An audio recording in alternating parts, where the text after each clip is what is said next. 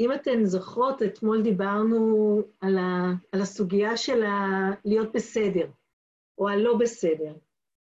והיום קראתי איזה טקסט של מישהי שדיברה על המעבר, אמ, המעבר הזה מעולם שטוח לעולם עגול.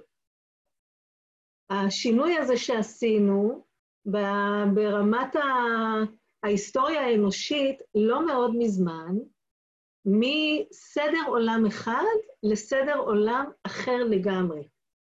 והמטאפורה נורא מצא חן בעיניי, אז אני ככה אשקיע ממש אה, שתיים, שלוש דקות בקונטקסט של אה, להתחיל לדייק סדר, להסכים לצאת מאיזשהו סדר אחד כדי לתת מקום לסדר אחר, אה, כמה זה מעניין ב, בכל מה שקשור למעבר הזה שעשינו, לחיים באזור נוחות, מוגן, של עולם שטוח, שאם מתרחקים יותר מדי, אם מגיעים לקצה, אז uh, נופלים ממנו. אז uh, נגמר. מגיעים לאזור הסכנה, ו, ו, ומעבר לה, uh, החיים יפסיקו להיות כמו שאנחנו מכירים אותם. ואז יש מישהו נועז מספיק, מישהו שמראש כנראה uh, לא מאוד מחובר לסדר הקיים, שמסכים לרגע לעשות בדיקה האומנם. מישהו שלא לוקח כמובן מאליו את רעיון הסדר, את רעיון העולם השטוח, ואומר או אומרת לעצמו, מה באמת יקרה אם? יש קצת הוכחות שזה לא חייב להיות כך. מה אם במקום לקחת דברים כמובנים מאליהם, נעשה בדיקה נצא מעבר לאזור הנוחות, לצד הקולות האלה שזועקים כמה זה מסוכן, ונבדוק. לא נמשיך למחזר סדר קיים כי ככה אמרו, וככה חייבים או צריכים, כי ככה זה, ככה העולם, אלא נבדוק האם באמת זאת הדרך היחידה, או האם אולי יש משהו מעבר לקו האופק. כי אם לא היה את הנועז או נועזת, אם לא היה את אלה שמוכנים לבדוק את קצה הגבול ומעבר לו, אז אנחנו היינו ממשיכים לחיות בגבול מאוד מאוד מצומצם של מה בסדר עבורנו, של סדר עולם מאוד מאוד אחר. ולי יש תחושה שמשהו uh, מכל הטלטלה הענקית הזאת שקורית ב- בימים האלה, um, משהו בפוטנציאל שלה, שעוד נראה לאן זה ילך, אבל משהו מזה מתחבר כמעט אה, בטלטול שלו לסדר עולם חדש. לא כי אה, מישהו מאיתנו יתנדב אה, לצאת אה, להפלגה עם הספינות שלנו מעבר לקו האופק, אלא כי פתאום אה, הסדר אמר לנו, משהו פה לא עובד. תבדקו מה אפשר אחרת. ואנחנו כולנו עדיין בתוך, בתוך הרעש הגדול, אבל עם הזדמנות באמת לעשות אה, ראורגניזציה של הדברים, לראות אולי העולם עגול. חשבתי על זה כי בבוקר היה לי איזה מין דיאלוג פנימי עם עצמי, אה, אה, יש לי מנקה, יש לי bonding מאוד חזק עם, ה, עם המנקות שלי, והנוכחית התקשרה ואמרה, תראי, אני לא יכולה להגיע אלייך, אבל אולי את רוצה לבוא לקחת אותי. ואני נורא התרגשתי, כי שהבא, שיהיה סדר בבית, ואין לי כל כך זמן לעשות אותו בסדר שאני רגילה, אז בהתחלה אמרתי לה, ברור, אני מתארגנת ואני אגיע. ואז אה, קולות יותר אחראיים בביתי אמרו לי, השתגעת? איך את יכולה לנסוע? מה הם יעצרו אותך? משטרה עוצרת אותך, מה תגידי? זה, זה לא... ואז שחררתי והתחלתי לנקות. הפסקתי להעביר את האחריות לסדר שלי למישהו אחר, לקחתי אותה חזרה לעצמי, לא בשמחה, והתחלתי לעשות סדר. וגיליתי כל מיני דברים שפג תוקפם, גיליתי כל מיני פינות שאף אחד לא מנקה, כי אני לא רואה ואולי היא יודעת שאני לא רואה. כל מיני דברים גיליתי תוך כדי הסדר הזה שעשיתי, ופתאום היה לי איזה סדר חדש. שחררתי מלא דברים שכבר לא היו צריכים להיות שם, ומשהו מאוד התרווח. אז uh, הבנתם את הרעיון, הזדמנות, uh, הזדמנות להתחיל לחפש סדר חדש, uh, ואני היום מדבר על, על uh, סוגיה שבעיניי uh, היא אולי אחד הדברים שהכי מונעים מאיתנו לייצר סדר חדש, בכלל לעשות שינויים uh, עמוקים בחיים, ו, uh, והנושא נקרא פצעי עבר, או פצעי ילדות, או כמו שלמדתי בזמנו, כשלמדתי אצל טים קלי, והוא קרא לזה בשם, ה... זה כאילו מרגיש שצריך איזה um, צלילי כינור כאלה גבוהים, אבל uh, uh, באנגלית קוראים לזה The Sacred Wound. אז אני רוצה היום להציע עוד נקודת מבט על הרעיון הזה של פצעי עבר, עוד איזה דרך להסתכל על אה, מה זה, איך, אה, איך זה נוצר, ככה בתפיסה אולי קצת אחרת, אה, למה זה בלתי נמנע, ואני חקרתי את זה המון, גם, גם ברמה המקצועית, אבל עוד יותר מתוקף תפקידי כאימא. ניסיתי להבין אם אני יכולה, אם אני אהיה ממש ממש במודעות מאוד גבוהה, אם אני יכולה למנוע מהילדים שלי לחוות uh, את, ה, את הדברים האלה, את הפצעי ילדות. אז באופן גורף, אני יכולה להגיד שמהמחקר הדי מעמיק שלי, זה עדיין בלתי נמנע, עדיין בתור בני אדם, זאת הדרך היעילה ביותר בשבילנו לגדול ולהתפתח, ואני גם אסביר למה.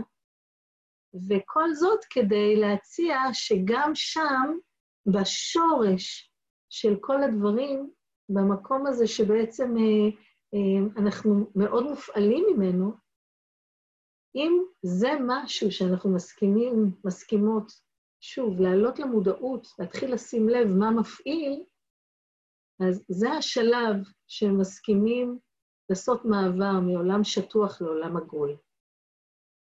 אז uh, אני ככה מתחילה תיאור של, uh, של טריטוריה, וזה נושא שאני יכולה לדבר עליו שעות.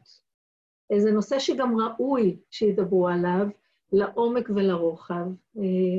אני מעבירה עם זה תהליכי עומק, uh, אז אני לא, אני, כאילו היה לי איזה מין התלבטות עם עצמי אם זה נכון להציג את זה בזמן כל כך קצר, אבל אני נותנת טעימה, איזו נגיעה של משהו, כי אנחנו שותלים זרעים. אז אה, כזה, קטן כדי לראות אה, אה, איך זה מהדהד, מה זה מעורר, וכמובן שאני תמיד שמחה אחר כך לשמוע אם זה מהדהד ואיך זה, זה נשמע, איך זה מתיישב לכם. אז פצעי ילדות. אמ, התפיסה, ככה, נקודת מבט הזאת שאני אומרת, זה מין בליל של דברים, אה, דברים שאספתי גם באמת מלימודי הייעוד, העבודה שאני עושה עם ייעוד, אה, תיאוריות שטים קלי ועוד בחור בשם ג'פרי ון דייק אה, פיתחו, עבודה עם voice dialogue, עבודה שעשיתי עם אורה גבריאלי שנה שעברה, הייתה לנו שנה של קורסים סביב ריפוי פצעי עבר. אז זה ככה איסוף של כל מיני דברים מכל מיני כיוונים, ועבורי זה תמיד רלוונטי מאוד, כי בתור מי שעוסקת בדברים כמו ייעוד, כמו חיים מתוך תשוקה, אה, כמו חיים שמכווננים לפי קריאת הלב, שזה חיים די מדויקים, ורק להגיע לשם בשבילי בשלב הראשון היה נורא מרגש. אבל שוב ושוב זיהיתי איך הם עדיין, גם כשאני לגמרי יודעת מה נכון לי ומה אני רוצה, ואיך הדרך הרחבה או העמוקה ביותר שלי לממש את המתנה שלי בעולם, משהו שממשיך לזמזם, משהו שממשיך לעצור, אמ, להצר, לכווץ. זה נורא מוזר, כי מילא כשלא ברור לנו. מילא כשאנחנו לא יודעים ולא יודעות מה השלב הבא. אבל כשאני יודעת, נגיד לא במאה אחוז, אבל כשאני יודעת שאני בטריטוריה הנכונה, ועדיין משהו שם מזמזם, ומשם התחלתי אה, ככה לחקור למה, למה אנחנו, גם כשאנחנו לגמרי יודעים, גם כשממש ברור מה נכון לי לעשות, למה משהו ממשיך לעצור אותי? וכמובן שלעוצמה הכי גדולה יש את, ה, את התמצית, את השורש, שהמקור שלו זה בפצעי הילדות שלנו. עכשיו, עצם המילה פצע אה, היא מאוד קונוטטיבית. הרבה פעמים כשחושבים על, אה, על מה קורה לנו כשאנחנו, אה, בין אם בתור ילדים בעצמנו, או הורים לילדים, ואנחנו רואים את הילד או הילדה הקטנים האלה רצים ומחליקים על המדרכה. נתקעים במשהו ונופלים. אז אם אנחנו חושבים על הרצף של התגובות, זה הרגע הראשון, זה בדרך כלל השוק של מה קרה לי, מה, מה בדיוק קרה לי. עכשיו, בהתאם לעוצמת המכה, או שקמים וממשיכים ללכת, או שנעצרים ורואים את הדם, או רואים את התגובה של מישהו מבחוץ, ואז גם מגיע הבכי, או הבהלה, או הפחד, וזה מעצים את החוויה. עכשיו, ברגע הזה, בדרך כלל מה קורה? אם נמצא שם איזשהו מבוגר אחראי בסביבה, אז במקרה הטוב אנחנו מחבקים ואומרים, זה לא נורא, הכל בסדר. אפשר אפילו לנקות קצת את הדם, ובדרך כלל ההרגל שלנו זה לשים פלסטר. פלסטר כדי שזה לא ימשיך אה, להיפגע, פלסטר כי יש משהו גם בלראות פצע פתוח שמפעיל אותנו. אז אנחנו מכסים את זה ומחכים שזה יגליד. אז לטענתי, עם פצעי העבר שלנו, אנחנו עושים משהו קצת דומה. משהו קורה בילדות. עכשיו, זה יכול להיות בילדות אה, מאוד מאוד קדומה, מכיוון שאני עובדת עם voice dialogue, יש את האפשרות לדבר אה, ככה עם חלקים שבנו כיד הדמיון, אז זה יכול להיות גם רגעים שמחוברים לחלקים שבנו שהם פרה-קוגניטיביים, הם אפילו עוד לא מדברים. אבל משהו קורה בחוויה הילדית שלנו של איזה נתק, של איזה כאב גדול. של ה... נעצרת הנשימה, בין אם זה מטאפורית או באמת, ובאותו רגע משהו כופה. עכשיו, אני לא מדברת על טראומות בהכרח, אני מדברת על איזשהו רגע של, של ההתנתקות הזאת, של הכאב שהוא כל כך גדול, שאנחנו לרגע, משהו קורה שם ומתקבע ונחרט, וברגע הזה אנחנו גם מתחילים ומתחילות לבנות מערכת שלמה של מסקנות. אז לדוגמה, אמ, אה, אם אנחנו הולכים לתינוק ששוכב בעריסה, ורגיל שהוא מחייך והעולם מחייך חזרה, והוא צריך משהו ובוכה והעולם מגיע. והוא רעב ומשמיע קול, ומישהו מופיע כדי לספק את הצורך. ויום אחד התינוק הזה בוכה ובוכה, והצורך, אותו צורך, לא, לא מקבל מענה. אז משהו בתודעה כבר באותו הרגע מתחיל לייצר איזושהי מסקנה. עכשיו, אם uh, אותו תינוק בתור ילד בן שנתיים, נלך על מסקנה, נלך על מסקנה של אחד הלא מספיקים נגיד. אז אם אותו ילד בגיל שלוש משחק בחוץ ובונה מגדל של קוביות, והמגדל נראה לרגע כמו שיא ה... שיא היצירה, הוא עובד עליו כמה זמן ובונה את המגדל, ומגיע אח גדול שלו וממוטט את המגדל. החיבור של שני הדברים האלה יכולים לייצר מסקנה כמו אני לא ראוי. יכולים לייצר מסקנה של אני לא טוב מספיק. יכולים לייצר מסקנה של אף אחד לא שם להגן עליי, אני לבד בעולם. יכולים לייצר מסקנה של אני אראה לכולם כי אני אצליח בכל זאת. אסור לי להיות חלש.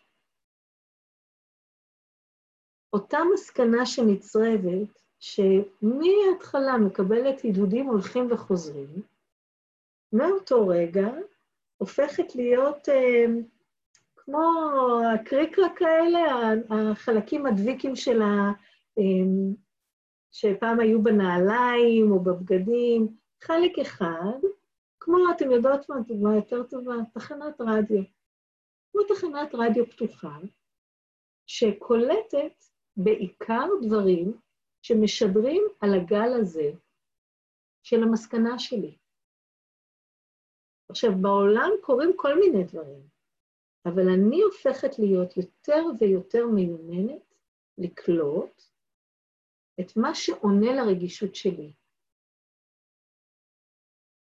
אז לכל אחד ואחת מאיתנו יש כמה מוקדים כאלה. התהליך שאני עושה עם אנשים, שהוא וריאציה של באמת של אותו ג'פרי שסיפרתי לכם עליו, זה ממש להגיע בתהליך של תשאול למשפט. משפט, אוסף של שתיים, שלוש, ארבע מילים, ולכל אחד ואחת יש את המילים הייחודיות שלה, שזאת המסקנה המכווצת, הכואבת, הפעילה, הריאקטיבית ביותר שלנו, על עצמנו. עכשיו, הפצעי ילדות האלה, בשלב הראשוני שלהם, הם תמיד כלפי עצמנו. זה קודם כל משהו בי לא בסדר, אפרופו אתמול הלא בסדר, ומתוך כך גם אני עושה את המשך ההשלכות על העולם. עכשיו, הווריאציות של המילים האלה היא אינסופית, זה מנעד הם, אמ, כואב ועצוב ומכווץ. טריטוריה כזאת שאף אחד, אף אחת מאיתנו לא אוהבת לבקר שם בהתנדבות, אבל משותף לכולנו. לכולם, לכל אחד מאיתנו, יש פצעי עבר. זה נורא מעניין, כי אנחנו כולנו עסוקים בלהסתיר בדיוק את הדבר הזה מפני העולם, כדי שלא יראו את זה בנו. אבל אנחנו מתהלכים בעולם בעצם מין פצע שלא הגליד, פעם שמנו עליו פלסטר כדי שלא נראה, אבל הוא פעיל היום, לפעמים כמעט כמו אם לא יותר ממה שהוא היה פעם מזמן בגיל שנה או שנתיים או ארבע או שש. עכשיו, למה יש um, פלא עצום בפצעים האלה? כי אם יש לי איזושהי מסקנה על עצמי, ואני אתן לכם וריאציות של המסקנה הזאת, זה יכולים להיות מילים כמו אה, אני כישלון, אני חלשה, אני נזקקת, אני חסרת אונים, אני נטל על האנושות, אני, זה אחר כך מגיע לדקויות של, של משפטים שלפעמים אנשים שומעים בילדות, משפטים כמו אני, uh, I'm a piece of shit, השבוע מישהו אמר לי. אני חתיכת זבל, um, אני, um, אני uh, אפס מאופס, אני לוזר. עושר ענק של מילים, לכל אחד ולכל אחת מאיתנו יש כמה שהן מאוד ספציפיות. כשאני יודעת לזהות מה המילים שלי, זה ממש, זה ברמה של תחושה פיזית. יש מילה שתפעיל אותי, ומילה מילימטר ליד, לא תיגע בי. יש אנשים שהמילה שמפעילה אותם, אצלי אחת המילים זה חוסר אונים. בשבילי להרגיש חסרת אונים, אה, היה פעם אחד הדברים הקשים, אם לא הקשה ביותר שאפשר, אולי אחד יותר טוב מכישלון, שזה תחתית התחתיות. אבל יש אנשים שהמילה היא לא חסרת אונים, אלא חסרת כוחות. יש אנשים שהמילה היא לא זה ולא זה, אלא אה, חלשה. או אה, איזה עוד מהטריטוריה, אה, לא יכולה. אני לא יכולה, יהיה המשפט. כי אולי פעם, בגיל שלוש, כשאיזושהי ילדה רצתה לעזור לאימא שלה, אני לא יודעת מה, בניקיון שבת, אז אימא שלה אמרה, לא, לא, את קטנה מדי, את לא יכולה. ואז היא ניסתה, ואימא אמרה, לא, את לא יכולה. את, את לא יכולה. עכשיו, יכול להיות שהיא עצרה שם, ויכול להיות שגם אותה ילדה ניסתה ולא הצליחה, והסיקה על עצמה שהיא לא יכולה. עכשיו, מהרגע שנוצרת הצריבה הזאת, אנחנו משקיעים חיים שלמים בלהוכיח לעצמנו בדיוק את הדבר הזה. זאת אומרת, אה, מהר מאוד, אה, המסקנה יכולה אה, להיות, ככה לקחת זמן עד שהיא מתקבעת, אבל ברגע שהיא מתקבעת, אנחנו לא מחפשים להוכיח איך זה לא, אלא משהו מאיתנו ממשיך לחזק את זה כל החיים, להראות לעצמנו הנה, את רואה? אמרתי לך שאת כישלון. הנה, את רואה? אמרתי לך שאת קשה. אמרתי לך שאת את, אה, את כלומניקית. את רואה? את תמיד ת, תסיימי בתור אכזבה. תמיד את תאכזבי. עכשיו, השיר הזה, כל העולם כולו גשר צר מאוד, בתפיסה שלי, בקונטקסט הזה, הופך להיות מאוד רלוונטי, כי העולם שלנו הופך להיות גשר צר מאוד. אנחנו מוגדרים לעצמנו באיזה מין אה, משפט אחד, שהוא מוכר מאוד לנו. הוא, הוא כל כך פיזי, כשאני עובדת עם אנשים ואנחנו מחפשים, ככה מדייקים את המילים, אז התחושה היא ממש כמו בוקס בבטן הרכה. עכשיו, זו מילה, אבל זו מילה עם כל כך הרבה עוצמה מתחתיה ומצידיה ומעליה, שהיא ממשיכה להיות חיה ונושמת בנו לכל אורך החיים. כשאני יודעת מה המילים האלה לעצמי בראש. אז קורים כמה דברים.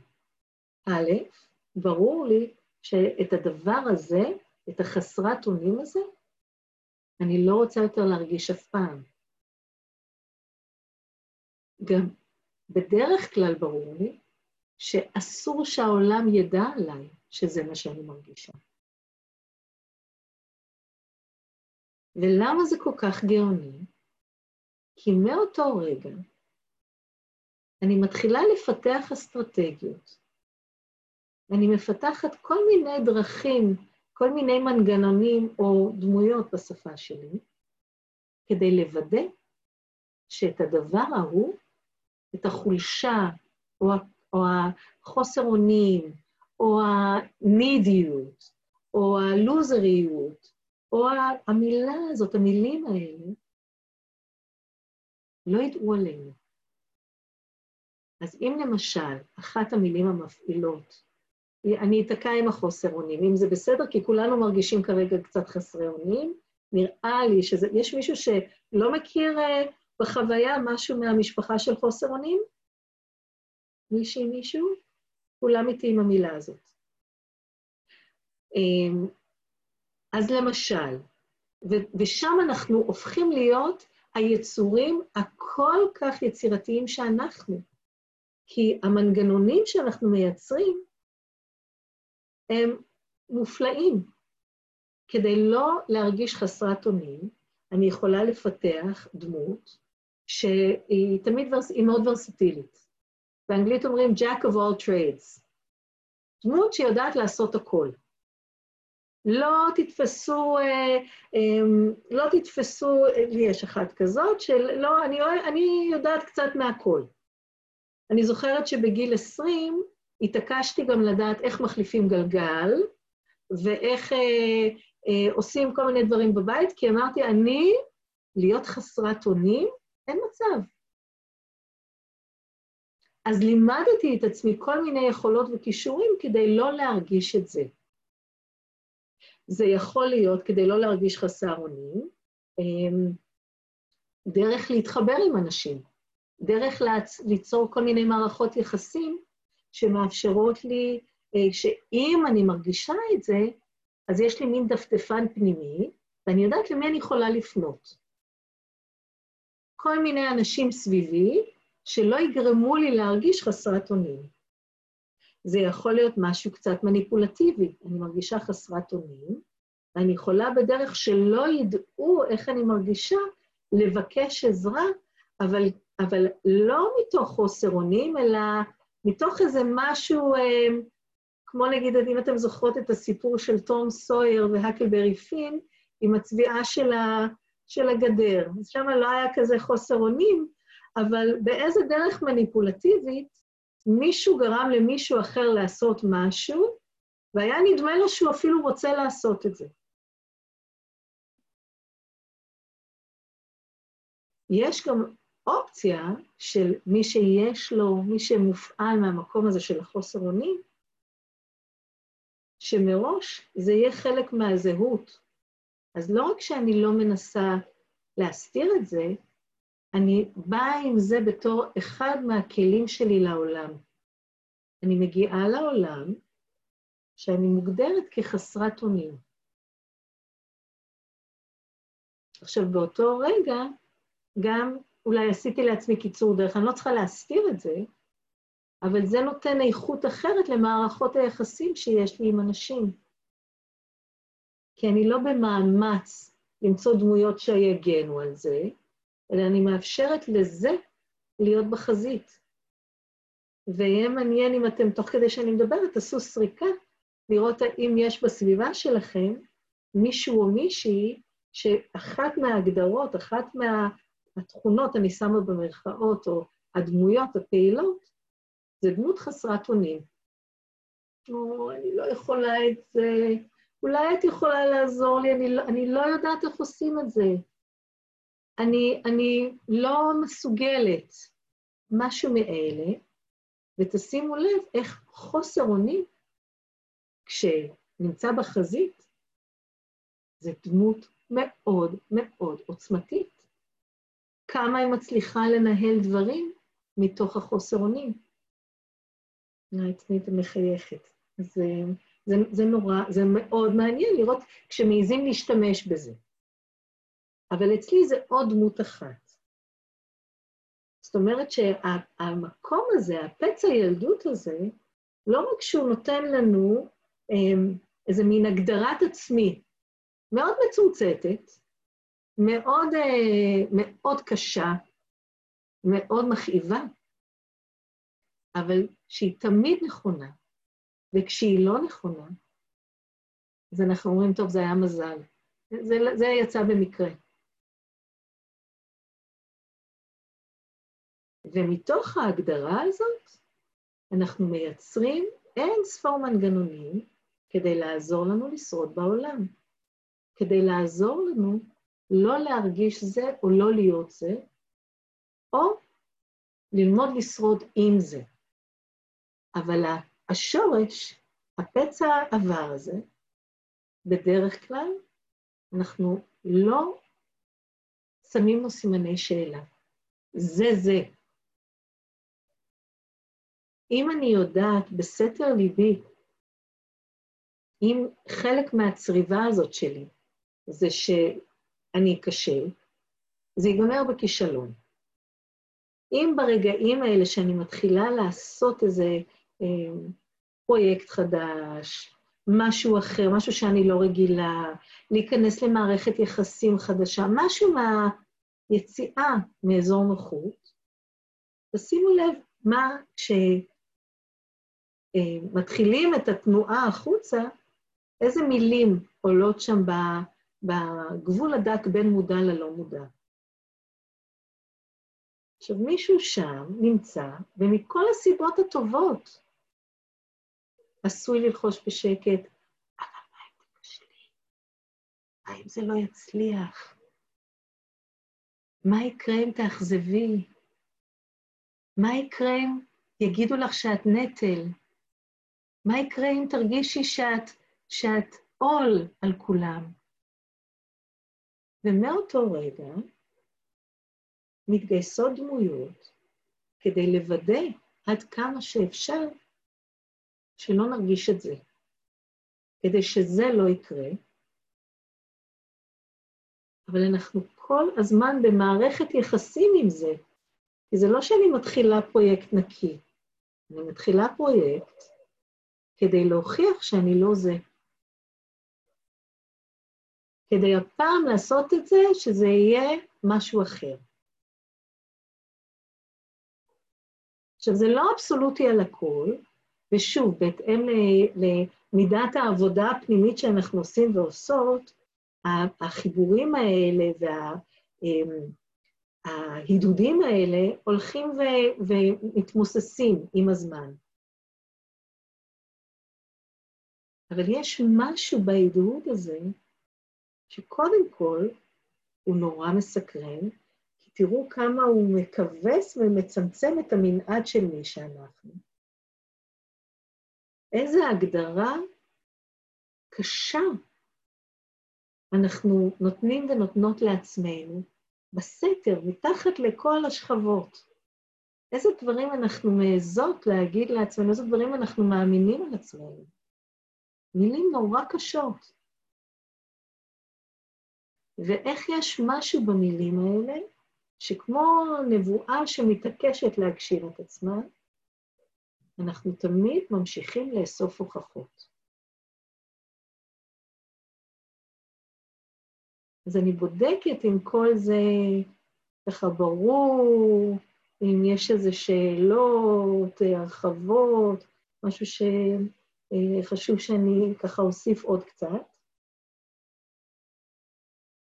אפשר או לפתוח את המיוט, או לכתוב, או שאני ממשיכה הלאה.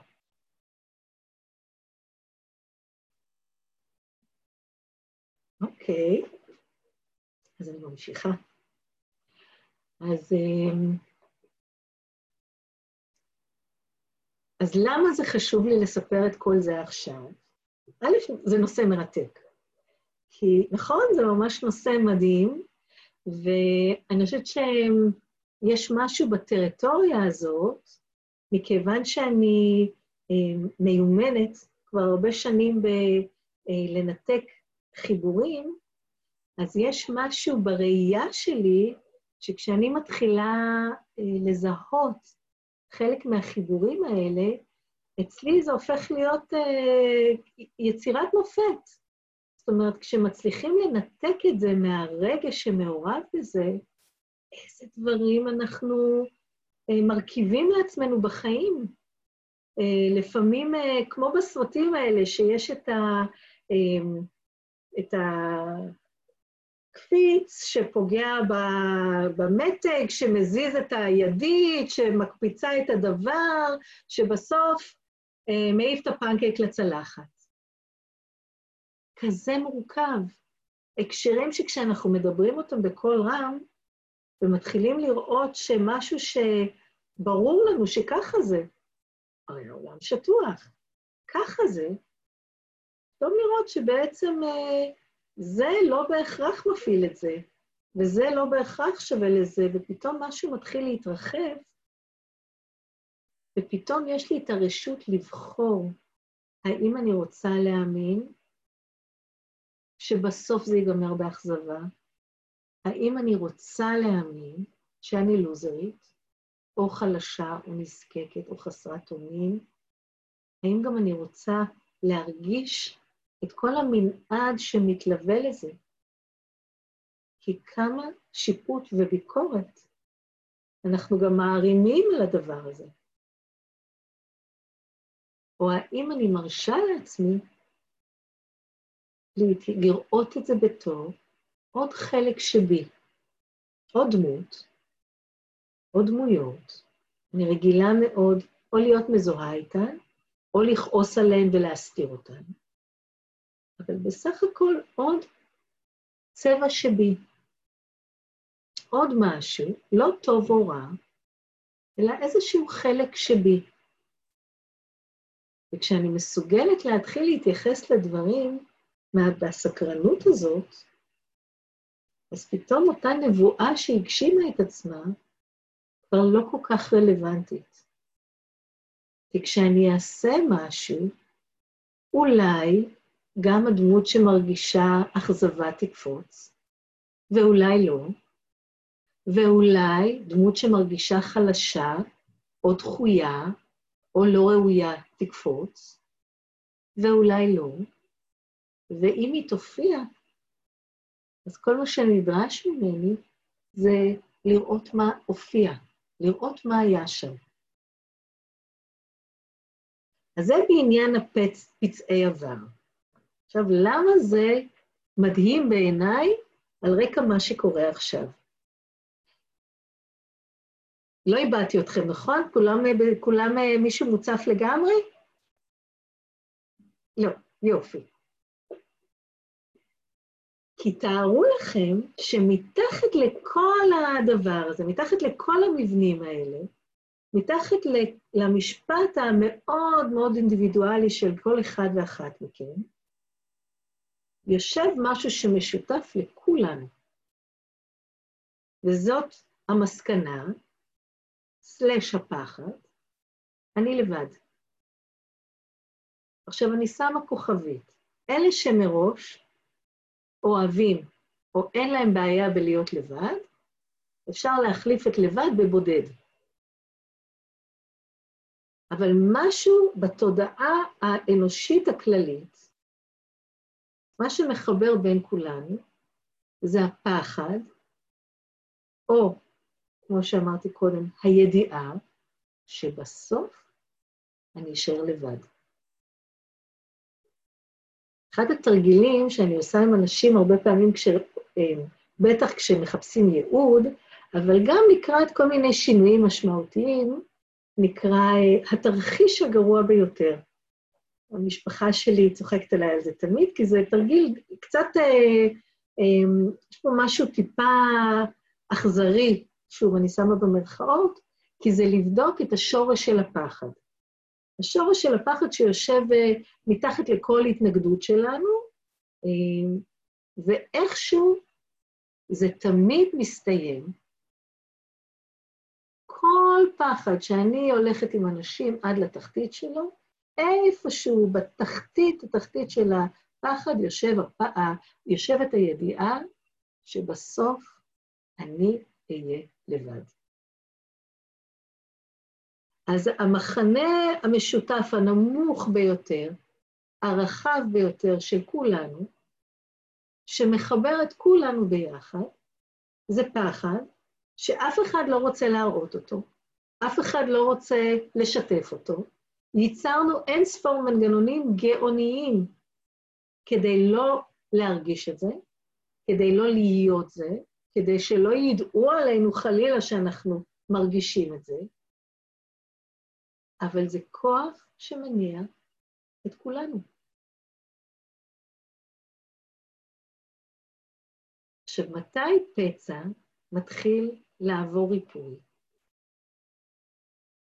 כשמישהו מעז להוריד את הפלסטר בעדינות, זה כואב בהתחלה, כי זה נתפס בעור או בשערות, זה כואב. זה לא נעים, וגם נורא פוחדים מה נגלה מתחת. אבל להוריד את הפלסטר ולהעיז לראות מה יש שם. להעיז לרגע לראות שיש לי פחד, היה נדמה לי שאני היחידה בעולם שמרגישה אותו.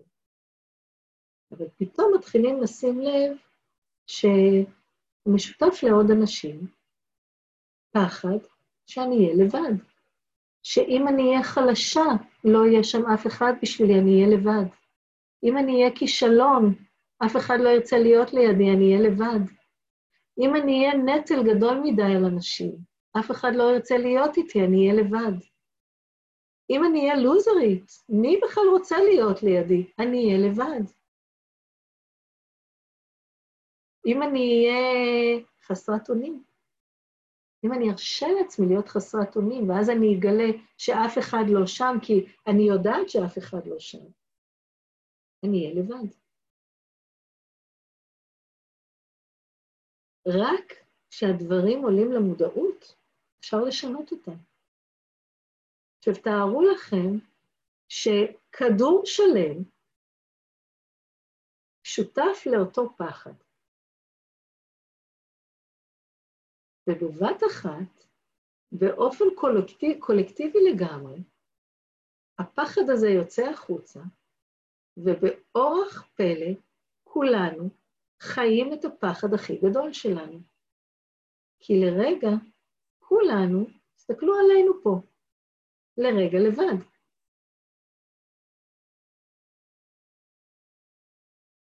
איזו הזדמנות, קודם כל לאוורר את הפצע, לראות מה קורה, מה באמת קורה, כשאני חיה את הפחד הקדום ביותר או העמוק ביותר של מי שאני, לתת לזה רגע להיות, ולהתחיל לראות, להסתכל. מה קורה לי שם? איך זה מרגיש להיות לבד? מה מופעל בי? איזה מנגנונים אני, אני רגילה אה, לעשות או להיות, להפעיל? עכשיו, זה נורא מעניין, כי חלק גדול מהמנגנונים האלה, אין לנו אותם כרגע. אחת הדרכים הטובות ביותר, לא להרגיש את הפחד הזה, לא להרגיש את הלבד, זה להיות בעשייה.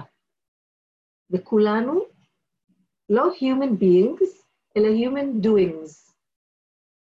כי אנחנו עושות ועושות ועושים ועושים ועושות ועושים כל הזמן. ואיזה מנגנון הסחה מופלא שמאפשר לא להרגיש את הלבד. אז פתאום הורידו את הווליום בעשייה. אי אפשר לעשות כל כך הרבה. ואז מה שמאוד עולה לפני השטח, זה הוונד הזה, זה הפצע הזה, שמבחינתי, ואני, לא, לא נעים לי אמ, את גודל החגיגיות בשבילי, אבל איזו הזדמנות לאפשר לדבר הזה לצאת החוצה, קודם כל כדי שנבין שכולנו חולקים את אותו פחד. שאולי אני לא חייבת להשקיע כל כך הרבה אנרגיה ולעשות כל מיני, לנהל את עצמי באסטרטגיות של להסתיר משהו, שכולנו חולקים אותו. ואם אני לא חייבת להשקיע שם אנרגיה ולהיות כל הזמן בריאקטיביות מול הפחד, בבת אחת, כמה אנרגיה משתחררת לדברים אחרים. כמה פוטנציאל יש לגלות מי אני באמת, לצד הפחד הזה. מה אפשרי לי כשאני לא כולי מזוהה איתו, אלא אני מבינה שזה משהו בשורש של מי שאני. אבל הוא לא, הוא לא בהכרח מגדיר אותי. פתאום יש את הלגיטימציה להגיד, וואו, חלק שבי, איך זה מרגיש כל הזמן לפחד, לחיות בפחד הזה, של להיות לבד. ולאפשר רגע מרחב של רק לדבר על הפחד הזה. כמה דברים אנחנו כן אומרים ולא אומרים, כן עושות ולא עושות, כדי שלא ידעו שבעצם, בעצם, זה נורא מפחיד. ואם אני לא עסוקה בלפחד כל כך, זה פתאום מפנה לי מרחב להיות יצירתית, לאפשר לעצמי חיבורים אחרים, למצוא את הדרך איך, לא מתוך הפחד להיות לבד, אלא מהרצון לייצר חיבורים אחרים, משהו לגמרי אחרת נוצר.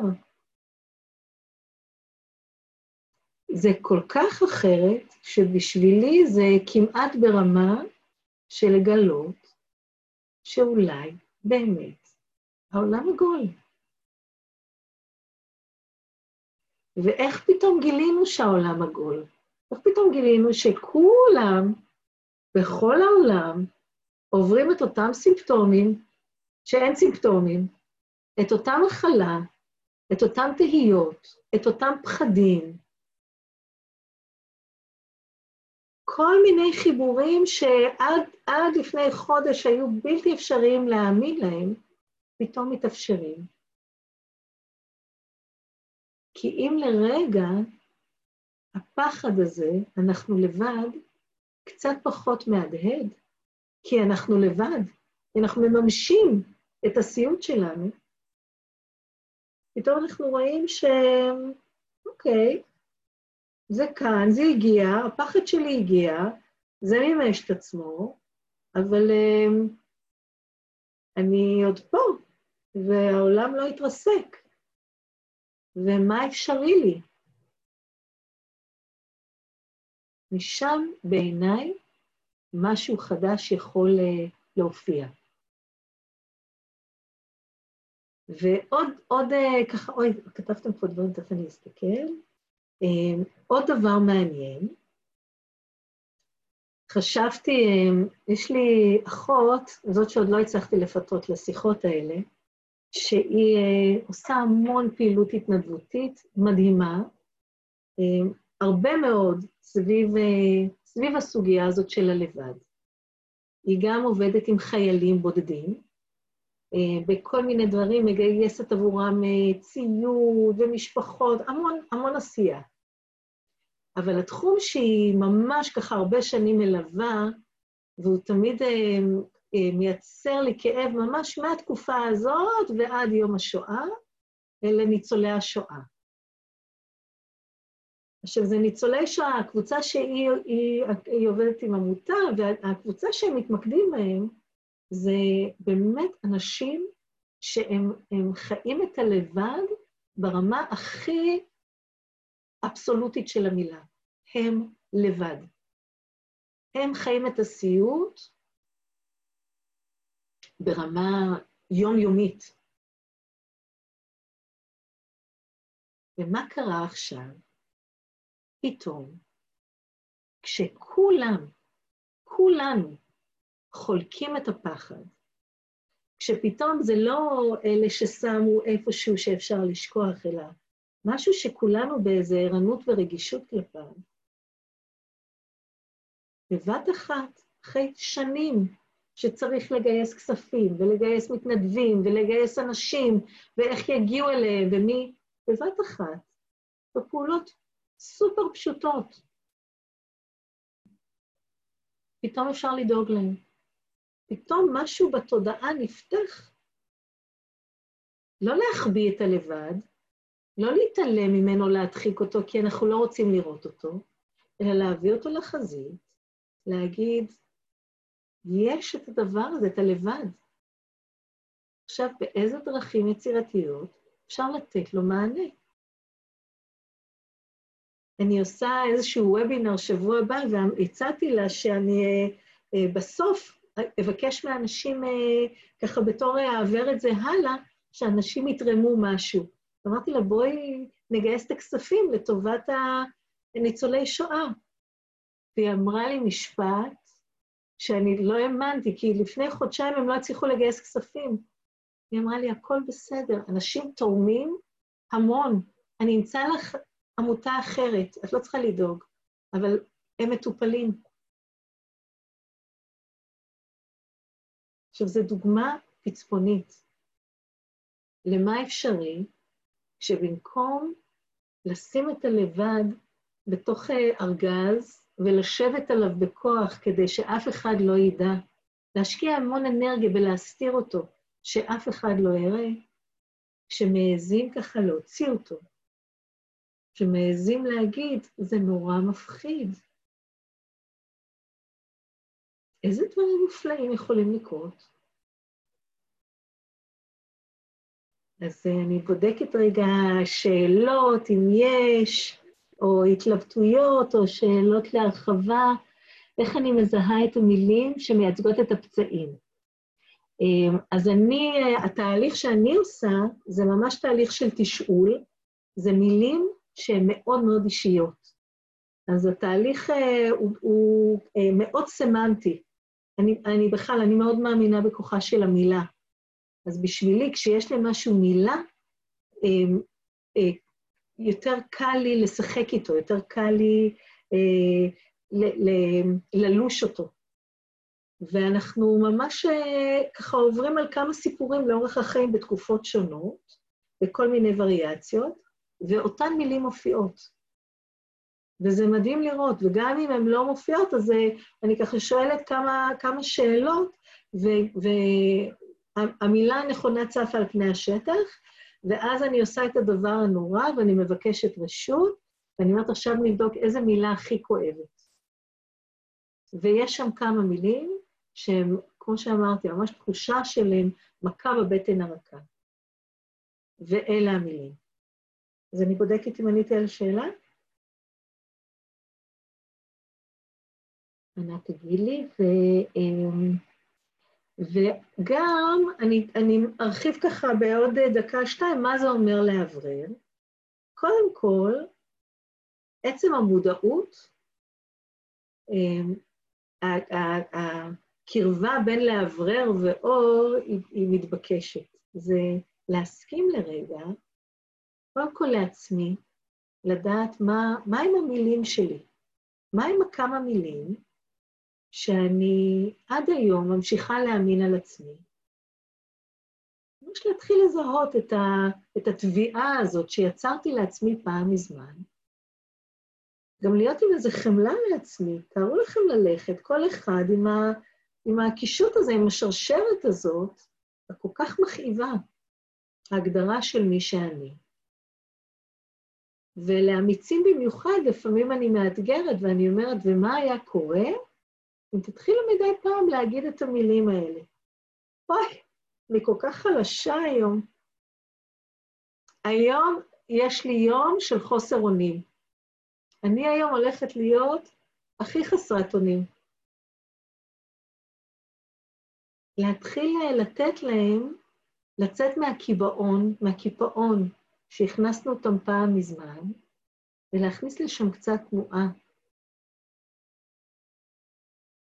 עכשיו, ככל שמאפשרים שם תנועה ותשומת לב וריפוי, וחלק מהעבודה כמובן זה עבודה עם, עם החלקים שעדיין מחזיקים באמונות, באמונות האלה, אז הדברים מתחילים, החיבורים שעשינו מתחילים להתמוסס. הכישורים האלה מתחילים להיות פנויים, לעשות כישורים אחרים. ושוב, הדמיון מתחיל להיות יותר נגיש,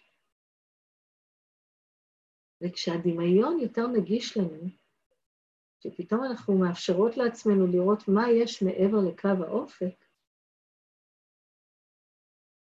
אז חיבורים מתחילים להתממש באופן שלא יכולנו לצפות לו, אם מראש הייתה לנו מסקנה שזה לא משנה מה אני אעשה.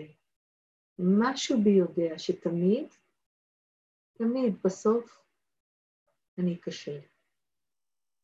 או בסוף אני אוכיח לעצמי שאני לוזרית, או שאני עול, או שאני רעה, או כל מסקנה אחרת שהסקנו פעם מזמן. אז, אה, אז אני רוצה להציע ממש להתחיל לשים לב, קודם כל למילים שמתנגנות.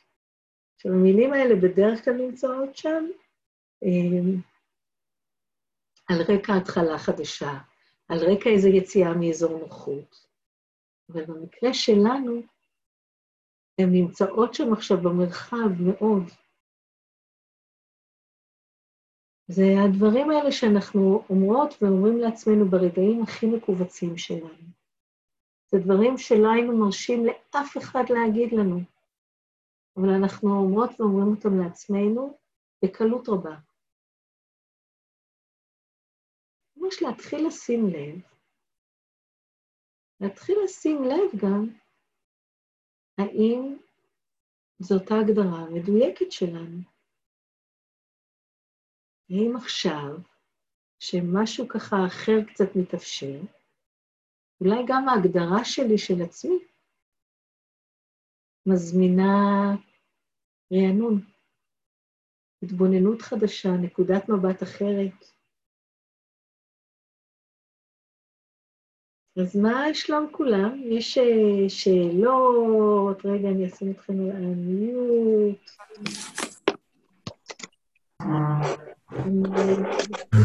כמו שאמרתי, טעימה, לא העמסתי עליכם יותר מדי, אבל זה נושא... נושא מאוד חשוב. ממש חשוב, תודה. האם המילים האלה הן אוניברסליות? אז, אז יש, יש כמה שהן גנריות, שהן שותפות לכולם, נגיד כישלון מילה שדי גנרית. אבל uh, יש, יש כאלה שיש להם uh, um, מאוד מיוחד של הכישלון. אז זה יכול להיות משהו כמו um, uh, לא יוצלח. מישהו שמספיק פעמים שמע לו שהוא לא יוצלח, אז המילה בשבילו תהיה אה, משהו כזה, או אה, כזה, כלומניק, אפס מאופס. אה, התכוונתי, האם אנחנו, למשל, כיהודים, יש לנו מילים שאופייניות לעם היהודי ולא אופייניות נגיד לאנגלים. אז מכיוון שפה אני לא מדברת על פצע קולקטיבי, אישי, ברמת הפצע האישי זה מאוד אינדיבידואלי. ברמת הקולקטיב, חד משמעית, בתור יהודים וישראלים, אנחנו חולקים טריטוריה משותפת של פצע לגמרי. לגמרי, ו- וגם אני אומרת, ובלי להיכנס לעמדה פוליטית לחלוטין, אבל נורא מעניין לשים לב, שאחד היכולות המופלאות הוא מזהה מאוד את הפצע, והוא יודע מאוד לתת לו מענה. זאת אומרת, חלק מ"אנחנו לבד", כולם נגדנו, אנחנו נזהר כי אנחנו נהיה קורבן אחר. אף אחד לא יהיה שם בשבילנו. חלק מהתודעה הזאת משותפת לכולנו, ואנחנו ניזונים ומזינים אותה. נכון. אז זה מאוד מעניין לראות, בהרבה זמן, אפרופו טים קלי, הוא היה מגיע לארץ למצוא את הייעוד של מדינת ישראל. אבל מה שלקח זה שהזהות שלנו עדיין מאוד מוגדרת, ואנחנו גם נאחזים בהגדרה של הפצע. ואם אני נמצאת בהגדרה של הפצע, אין לי שום אינסנטיב למצוא הגדרה חדשה. ולכן אי אפשר כרגע עדיין לדייק אותנו לייעוד, כי אנחנו עדיין מאוד מאוד נמצאים בקצה השני. תודה. אמ, אז אני בודקת. אה, אז, אה, אז בטי, אני אענה לך, אני רואה שאת כותבת לי באופן אישי, אז אני אענה לך אחר כך בשמחה. אמ, כי זה ככה שאלה עם תשובה רחבה יותר. ו... ובינתיים לכולכם אני מאחלת uh, זמן טוב לאוורר. אמנם אי אפשר לצאת מהבית מאוד, אבל אפשר כן במרחב הזה, המאוד בטוח, להתחיל לשים לב. זה עדיין כזה חשוב להגן על הטריטוריה הזאת? ומה היה היינו מורידים את הפלסטר ובודקים איזה הגדרה חדשה היינו רוצים לעצמנו. ואני מאחלת שבת שלום. שבת שלום. שבת שלום. תודה רבה, שבת שלום. תודה רבה רבה. תודה רבה רבה. רבה. תודה. ביי.